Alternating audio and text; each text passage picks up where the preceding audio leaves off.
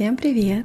Это Манги подкаст, и я, Настя Ким, которая будет сегодня вам рассказывать про потрясающую, очень крутую тему, про которую вы, наверное, тысячу раз слышали, но сейчас хочу вам ее подсветить с другой стороны. Это тема трех наших личностей, а именно внутреннего ребенка, внутреннего родителя и внутреннего взрослого. И я захотела записать этот подкаст, потому что увидела прямую закономерность с теорией три единства, про которую я каждый раз рассказываю. Я провожу игру Лила, и чаще всего у человека не получается достигнуть результата, потому что у него нет какого-то одного или двух э, элементов из этой теории. Теория триединства гласит о том, что э, для того, чтобы достигнуть какой-то результат, нужно сделать какое-то действие. Чтобы сделать какое-то действие, нужно, нужно сначала подумать о нем и понять, что вы сможете его сделать. И перед этим есть именно ощущение того, что, блин, я вот этого хочу. То есть три элемента — хочу, могу, и делаю. Или же состояние, мысли и действия. И как же связана эта теория третинства с нашими тремя субличностями? Мне кажется, напрямую, потому что если вы посмотрите, то состояние, оно еще по-другому описывается как чувство. И это то, за что отвечает внутренний наш ребенок, за чувства, за ощущения, за желание, за вот это мое «О, я хочу, я хочу, я хочу, я хочу». Дальше идет у нас внутренний родитель, он отвечает за убеждения, а, мысли а, и нашу безопасность, да, и поэтому это вот блок в теории триединства про мысли. И про действия это, конечно же, наш внутренний взрослый, который берет и делает. И сейчас я подробнее расскажу про каждую эту субличность, чтобы вы поняли, о чем я говорю. Начнем а, с нашего внутреннего ребенка. Самое важное — это действительно уделять ему внимание. Что же такое внутренний ребенок? Это наша субличность, которая отвечает за наши чувства, за то, что мы хотим, за то, от чего мы кайфуем от жизни. Он на самом деле показывает такие наши желания и дает нам энергию, дает нам состояние на то, чтобы идти куда-то вперед. Потому что без внутреннего ребенка, если честно, вот ощущение такое апатии, нежелания, непонятно чего хочется. И вы, наверное, видели таких людей, которые много работают, работают, что-то думают, там делают, надо, надо, надо, надо деньги заработать, а кайф от жизни они не получают получают. И казалось бы, да, вроде бы деньги есть, вроде бы они такие крутые, таких классных результатов добились, но вот ощущение, да, вот им всего чего-то недостаточно, постоянно какая-то гонка, спешка. И вот мне кажется, им не хватает вот этого элемента чувств, состояния и проживания. Внутренний ребенок, он может быть как здоровый, так и такой немножко раненый, требующий внимания. Сколько угодно нам будут говорить, что родители нам ничего не должны, мы ничего не должны никому. На самом деле, вот чисто с теорией, вот с точки зрения ребенка, да, родители должны, обязаны подарить ему любовь, заботу, поддержку и безопасность. И если так происходит, что в детстве этого нет, это абсолютно нормально, если посмотреть с точки зрения, что действительно, а, когда я была маленькая, у большинства моих а, друзей, ну, давайте лучше обо мне говорим, на моем опыте, то, что у меня всегда мама была на работе, и она была чем-то занята. Папа как бы сидел иногда дома, но тоже э, не скажу, что прям уделял именно внимание, э, любовь и заботу мне. И просто потому, что так вышло, просто потому, что они заботились обо мне как могли, это вот сейчас во мне говорит внутренний взрослый. Но мой внутренний ребенок, он прям желает и очень хочет вот этой той любви, которую мне не хватило в детстве это сложилось то, что я какой-то в какой-то просто момент жизни действительно о нем позабыла, я вообще о нем не знала, так что за внутренний ребенок. И когда я начала обращать на него внимание, я поняла, блин, вот, вот зачем жить, вот почему, вот чего не хватало. Бывает э, внутренний ребенок здоровый, когда действительно в детстве ему очень додали вот прям вот эти все три элемента, да, любовь, поддержку, заботу и безопасность, четыре элемента, и с ним все хорошо. Но в большинстве случаев, даже если родители делали максимум, что могли, бывает так, что ну, действительно не хватило любви. И что делать? Это давать эту любовь себе самому через разные инструменты, уделять себе время, внимание, опираться на свои чувства. Что делает ребенок, да? Он кайфует от того просто, что есть. Он не дает никакие оценки. Он прыгает, бегает. Он такой беззаботный, такой веселый, изучающий исследующий мир, постоянно что-то делающий, может быть, даже, э, что кажется взрослому глупо, он просто такой, е я ребенок. И вот этой части очень действительно мне какой-то период жизни не хватало. А, и что делает э, внутренний ребенок, за что он вообще отвечает, это просто за какую-то беззаботность, за то, чтобы просто развлекаться, как его можно добавить в своей жизни, да, если вы ощущаете, что, ну вот, нет такого, ну такой радости от жизни, то, скорее всего, этого внутреннего ребенка не хватает, вы, скорее всего, о нем позабыли. Возможно. Просто обратите на это внимание, посмотрите, как часто вы делаете то, что вы хотите просто так для себя, как много вы уделяете своим желаниям времени, как много вы заботитесь о себе, насколько вы себя любите. Если не хватает внутреннего ребенка, то можно заняться тем, чем вы любили заниматься в детстве. Это, может быть, танцы, какие-то кривляния перед зеркалом, что-то такое веселое, безрассудное. А можно, не знаю, делать э, кувырки в парке, общаться, прыгать с животными, прыгать по лужам. Вот все, что делают дети. Вот просто идти в зоопарк, не знаю, а, или в какое-то место, да, куда ходят обычно дети, там с горки прокатиться, да, то есть вот этой радости жизни добавить. И так постепенно уделять своему внутреннему ребенку время и его долюбливать.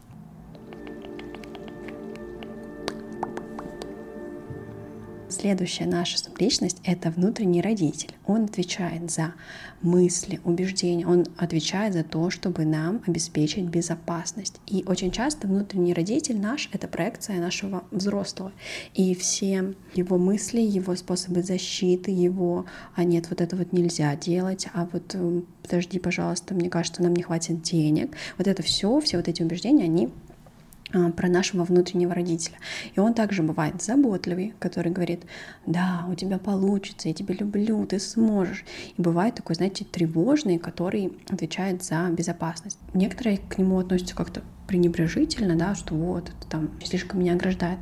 Но он тоже важен и нужен для того, чтобы мы не натворили делов, чтобы мы выжили.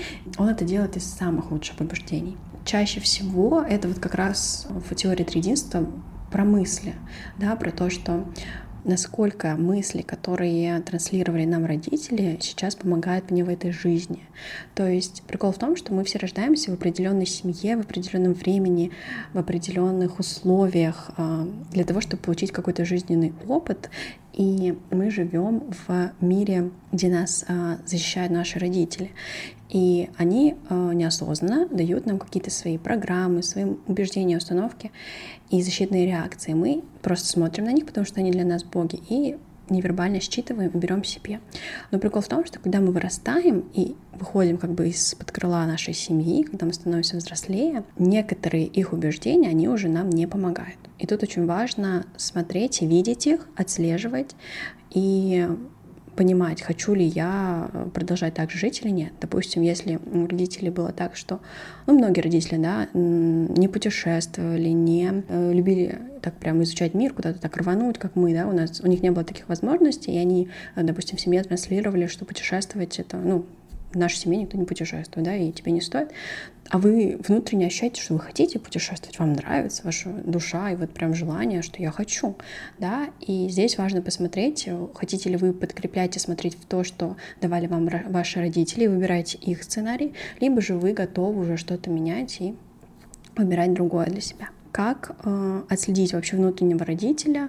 Мне кажется, это поработать с убеждением, посмотреть, что вылазит. Чаще всего проще это сделать, когда вы э, в течение дня за собой наблюдаете и просто без оценки просто видите мысли, которые возникают, да. Если вы захотели купить там какую-то новую сумочку, и тут внутренний родитель такой, а денег у нас нет, ты куда, подожди. Или же вы хотели, захотели сходить на танцы, а внутренний родитель мысли, да, появляются, нет, ты что, это стыдно, это какие-то, ну, слишком откровенные танцы, так делают только плохие девочки, да, вот это вот хорошее, плохое, а, вот эта вся краска, оценка, это все про внутреннего нашего родителя. И стоит важно помнить, что он это делает, чтобы нас защитить.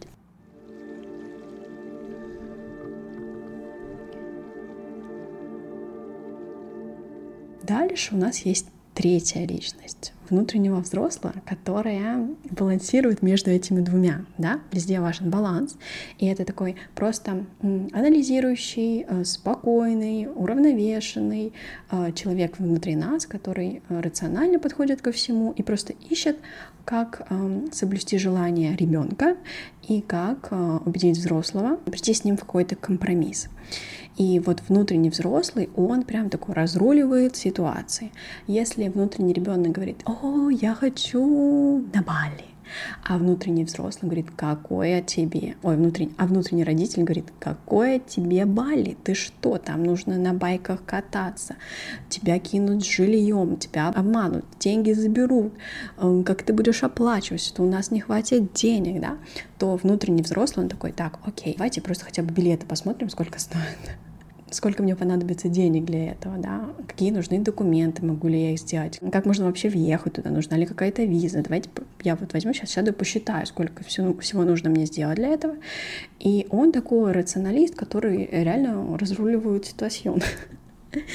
Мне кажется, очень важно, вот как а, в Лиле, да, а, какой игрок выходит из игры, который знает, чего он хочет, при этом у него нет каких-то мешающих мыслей, при этом, да, у него желание также есть. И он понимает, как нужно действовать, да, то есть когда три элемента соединены, соединены а, я хочу, я могу, я делаю. Здесь тоже очень важно, что внутренний ребенок, родители, взрослые в равных, ну, там, примерно в равных пропорциях существуют в вашей жизни. Хочется дать вам одно упражнение, которое поможет вам определить, насколько эти три личности у вас находятся в гармонии. И посмотреть по пропорциям, сколько какая личность у вас занимает, это можно сделать на примере дня, вот прям сесть и проанализировать. Так, я, допустим, не знаю, вчерашний день встал, и я понимаю, что там мне нужно выложить рилсы, выложить сторис, э, рассказать, сделать какой-то контент там на, на мою какую-то услугу. И я встаю, и что я делаю? Я иду смотреть сериальчик и такая, ну ладно, сделаю в следующий раз. Или же я понимаю, что да, я хочу делать сторителлинг, у меня это займет столько-то времени, и еще классно бы отдых спланировать, да, и смотрим э, в течение всего дня, как я поступаю, что я делаю, о чем я думаю, и сопоставляем это с каждой из личностью. То есть, если у вас очень много желаний, много такого, ну ладно, сделаю в следующий раз, о, я, я в состоянии, я в ресурсе, мне нужно наполниться, да, если этого больше, то это, скорее всего, про внутреннего ребенка да, что он преобладает. Если он такой, да, немножко беззаботный, он такой, ну, пофиг, что там, деньги, не деньги. А, кстати, да, если у вас а, проблемы в сфере денег, то посмотрите, возможно, у вас преобладает очень много внутренний ребенок, либо очень внутренний родитель а, и мало взрослого. Если же в течение дня у вас, а, наоборот, да, такой жесткий какой-то тотальный контроль, так, мне нужно сделать вот это, обязательно все пункты из моего списка выполнить, никакого отдыха, я работаю, работаю, работаю, мне нужно зарабатывать деньги, мне нужно выживать. Да, посмотрите на это просто без оценки, и скорее всего, вы увидите в себе очень много внутреннего родителя, который переживает за вас и хочет, чтобы вы вот обеспечивали себе вот этот уровень выживания. Если у вас внутренний взрослый, который ищет баланс да, между этим, то, что нужно работать, и то, что я хочу действительно делать, да, то есть если тут та личность, которая взвешивает все и приводит в баланс. Так, мы тут отдохнем, так мы чуть-чуть, ну давай немножечко мы вот тут, тут поработаем, да, уговариваю, то есть, и потом вот это вот это сделаем. И когда эти три личности в балансе, то жизнь, как мне кажется, максимально классно и легко проживается. И давайте на примере своей истории я расскажу, как у меня эти личности преобладали. Допустим, раньше, когда я вот училась в университете, когда я после него вышла, у меня очень преобладал внутренний взрослый, который говорил, так, ну нам вообще-то нужно найти работу, нам просто без нее ты не выживешь, да, нужно работать просто денно и ночно. Это просто стратегия, которую я выучила из своей семьи. У меня действительно мама очень много работала, и я когда видела это, понимала, что так, я должна тоже работать, ну, очень много, и пофиг там, нравится, не нравится, просто надо, надо. Вот, и было очень много надо. Я работала администратором в отеле, я помню. А также я, там, не знаю, постоянно была в такой какой-то гонке, и это прям сильно мешало. И в какой-то момент я работала ретушером, я помню, и очень много действительно отдавала туда сил и работала, да, знаете, вот границ вообще не видела. То есть э, мне нужно было быть удобной и хорошей, чтобы мне давали работу, да, и, то есть мне даже выходных не было. То есть практически год работала без выходных ретушером каждый божий день. И я сейчас такая вспоминаю, думаю, блин, работать без выходных, это, конечно, жестко. Ну и, конечно же, я выгорела тогда. Я поняла, что, блин, я не могу. И вот когда я дошла до критической точки, э, я окунулась в немножко другую э, вообще сторону, да, то есть если у меня преобладал сначала внутренний родитель, то потом у меня начал преобладать внутренний ребенок, и я погрузилась вообще в тему состояния, чего я хочу, прям в тему наслаждения жизнью, такую немножко инфантильности, конечно, тоже было, потому что я такая, ладно, окей, вот у меня сейчас есть возможность не работать, тогда мне очень финансово помогал мой молодой человек. Он сказал, так, окей, не хочешь работать, не работай, да, делай вообще, что ты хочешь, я готов э, все на себе брать. И тогда мы вот такой заключили пакт, который, конечно, потом вылился тоже в не очень для нас обоих, в не очень такую равномерную, что ли, э, вещь, когда мне все-таки было понятно, что я не хочу сидеть э, только дома и только кайфовать, я хочу, конечно, еще что-то давать миру и получать за это деньги. Вот, и тогда у меня был период, когда я, наоборот, очень окунулась в женские практики, я прям изучала свое состояние, как кайфовать от жизни. Я год ходила на групповую терапию и знакомилась со своими чувствами. То есть у меня преобладал, преобладал больше внутренний ребенок, потому что ребенок про чувства, про состояние, про желание. И я прям тотально кайфовала, делала, что хочу, все такое, но денег не было. ну, мне кажется, это понятно, потому что когда очень много в такой позиции, преобладающей, то ну, сложно зарабатывать.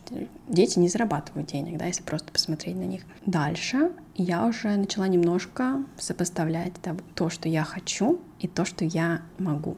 И тогда я открыла свой бренд одежды. Фух, такое время, когда я просто с нуля пытаюсь что-то создать, и целый год я этим занималась, и там тоже такое было, наверное, больше внутреннего ребенка, да, потому что там в то время такая была турбулентная зона, в которой я открыла бренд, случилось то, что случилось в 2022, потом я как-то существовала, пыталась сделать этот бренд, у меня действительно получалось, но просто очень медленно. Я продала там 10 платьев, потом еще 10 платьев. То есть для того человека, который начинает что-то с нуля и то, что хочет, это круто, но было медленно.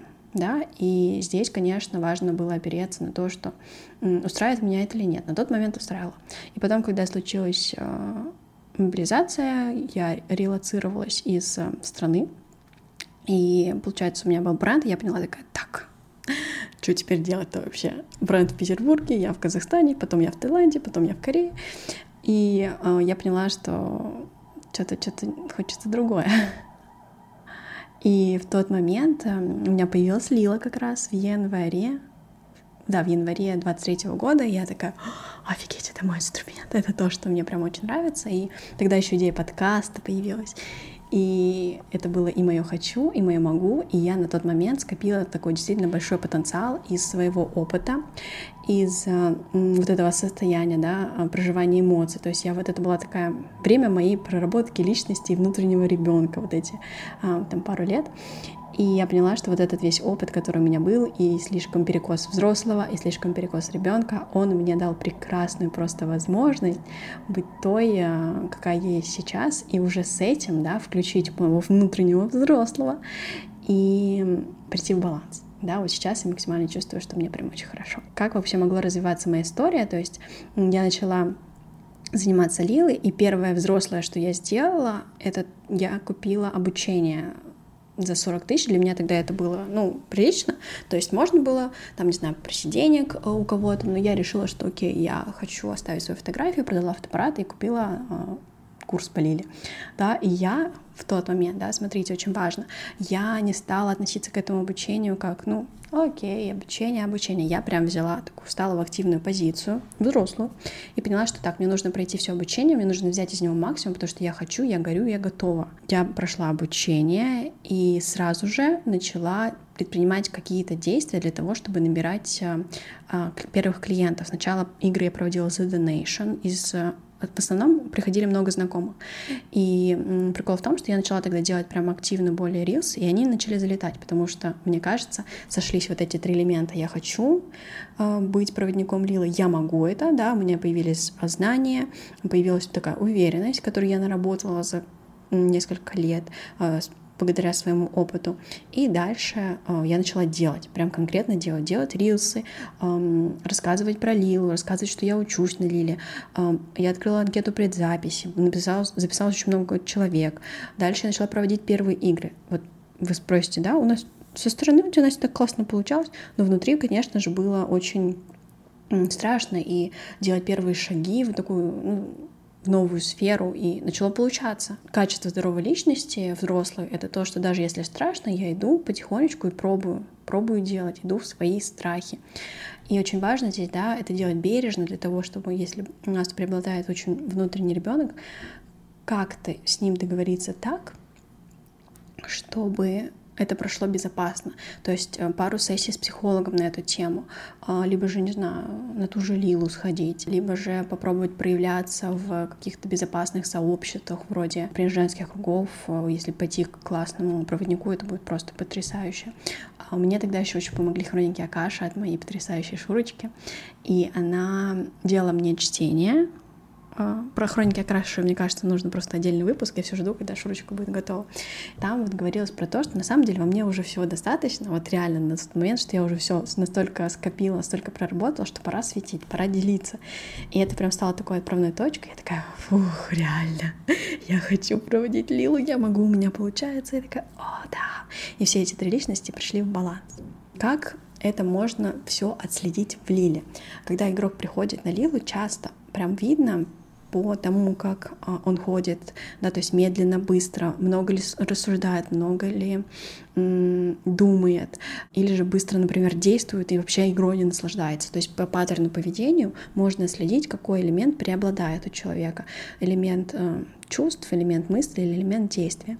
Часто очень чувства не проживают, это тоже очень важно на самом деле. Потом можно подойти с другой стороны и прямо вот на этом примере увидеть, если человек не проживает свои чувства, скорее всего, нарушен контакт с внутренним ребенком, и нет вот этого желания жизни, нет хотения процесса, нет развлечения, нет наслаждения от того, что я делаю, даже не от того, что делаю, как я живу. Вот если вот этой вкусноты жизни нет, скорее всего, забыт внутренний ребенок. Дальше, если человек очень много думает, и такой просто на каждое мое слово он придумывает «но», или же я ему говорю, о, посмотри, какая ты классная. А он такой, да не, ну, ну мне еще недостаточно, я еще не уверена, мне еще надо подумать, покопать, а, еще Лилу пару раз сыграть. Да, вот это верный знак, что внутренний а, родитель очень преобладает, да, он прям думает, он прям защищает.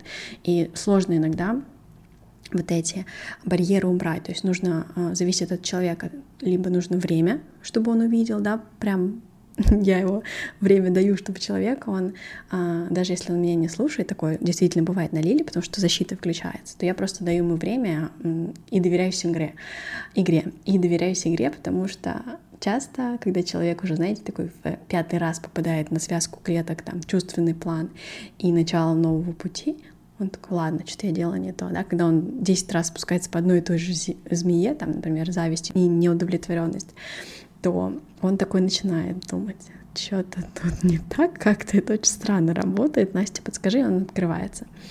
Вот, если человек очень а, много думает и предпринимает мало действий на игре, когда я прям ему подсвечиваю, да, о, прикольно, давай действие какое-нибудь придумаем, и человек такой, ну, действие, наверное, стать осознаннее мне надо. Я говорю, классно. А после игры, если ты выйдешь и скажешь своему мозгу стать осознаннее, он что сделает? И человек такой, ага, да, здесь вот не хватает как раз вот этих действий, элемента внутреннего взрослого, который разруливает ситуации, да, который не просто думает и подвергает сомнению каждую мысль и обороняется. Этот человек такой открыт ко всему, что приходит, он готов быть уязвимым, и при этом он начинает придумывать какие-то действия для того, чтобы решить свой запрос, для того, чтобы начать уже двигаться по жизни, да, не просто стоять и тупить и думать, куда пойти, или там, а, блин, а, сомневаться в себе, или же не чувствовать, да, защищаться, такой, нет, я не буду, я не буду плакать, зачем мне плакать? Или там, я не буду злиться, я слишком хорошая, мне нужно быть хорошей, чтобы а, всем нравится, да, когда вот это снимается, на Лиле очень видно, какого элемента из теории триединства нет, какого, какая личность преобладает и что нужно добавить. И как раз вот через игру можно понять это очень четко увидеть и выйти да, с планом действий, с желаниями своими вспомненными и с э, мыслями, что я могу, да, что хватит уже сомневаться, уже пора принять себя, принять свой успех, выбрать уверенность в себе и просто делать шаги в сторону моей мечты. Вот такой интересный мой сегодняшний монолог на тему трех субличностей.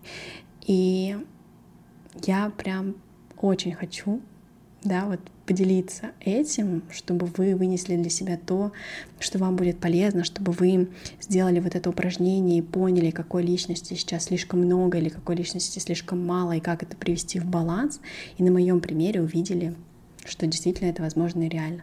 Плюс, если вам сложно самому это сделать, я вас приглашаю на игру Лил онлайн, поиграть с группой, или же, может быть, потом как-нибудь мы встретимся и поиграем в физическом мире. И хочется, чтобы просто вы увидели сейчас вот этот пазлик и пришли к своей жизни мечты, пришли в жизни в радости и в наслаждении, в мыслях, в уверенности в себе, в состоянии того, что у вас все получится, да, вот этого заботливого родителя добавили и поухаживали за своим внутренним ребенком. И также взрастили своего внутреннего взрослого, чтобы вы начали просто делать, делать, и идти такими целевыми шагами к своей цели, перестали сопротивляться и просто направлялись уже к своему видению будущего. Я вас благодарю. Хочу, чтобы этот подкаст принес благо тем, кому это нужно, и каждый возьмет столько, сколько захочет.